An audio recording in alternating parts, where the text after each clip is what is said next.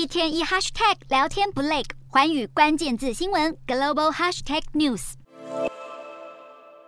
在德国柏林的戈巴契夫雕像前，民众纷纷献花，以纪念这位曾经掀起欧洲共产国家民主改革，并结束美苏冷战，最终促成东西德和平统一的前苏联末代领袖。包括德国总理肖兹与欧盟高级外长波瑞尔都声明感谢戈巴契夫独上自己的政治生涯，力推改革，结束欧洲自二战以来的分裂局势，改变历史轨迹，并促成自由开放的社会。不过，在戈巴契夫毕生奉献的母国俄罗斯，许多民众却指控他是让俄国国际威望一落千丈，导致国家陷入混乱局面的叛乱分子。而如今掌控国家大权的普丁政府，也趁机引述戈巴契夫曾发表的言论来合理化自己对乌克兰的军事侵略。另外，克里姆林宫发言人在莫斯科一场论坛中，则批评戈巴契夫对西方的浪漫希望是场错误，必须在普丁执政下进行调整。在俄国因为入侵乌克兰和西方国家交恶的此刻，前苏联领袖戈巴契夫的辞世，给了俄罗斯官方更多政治上的诠释。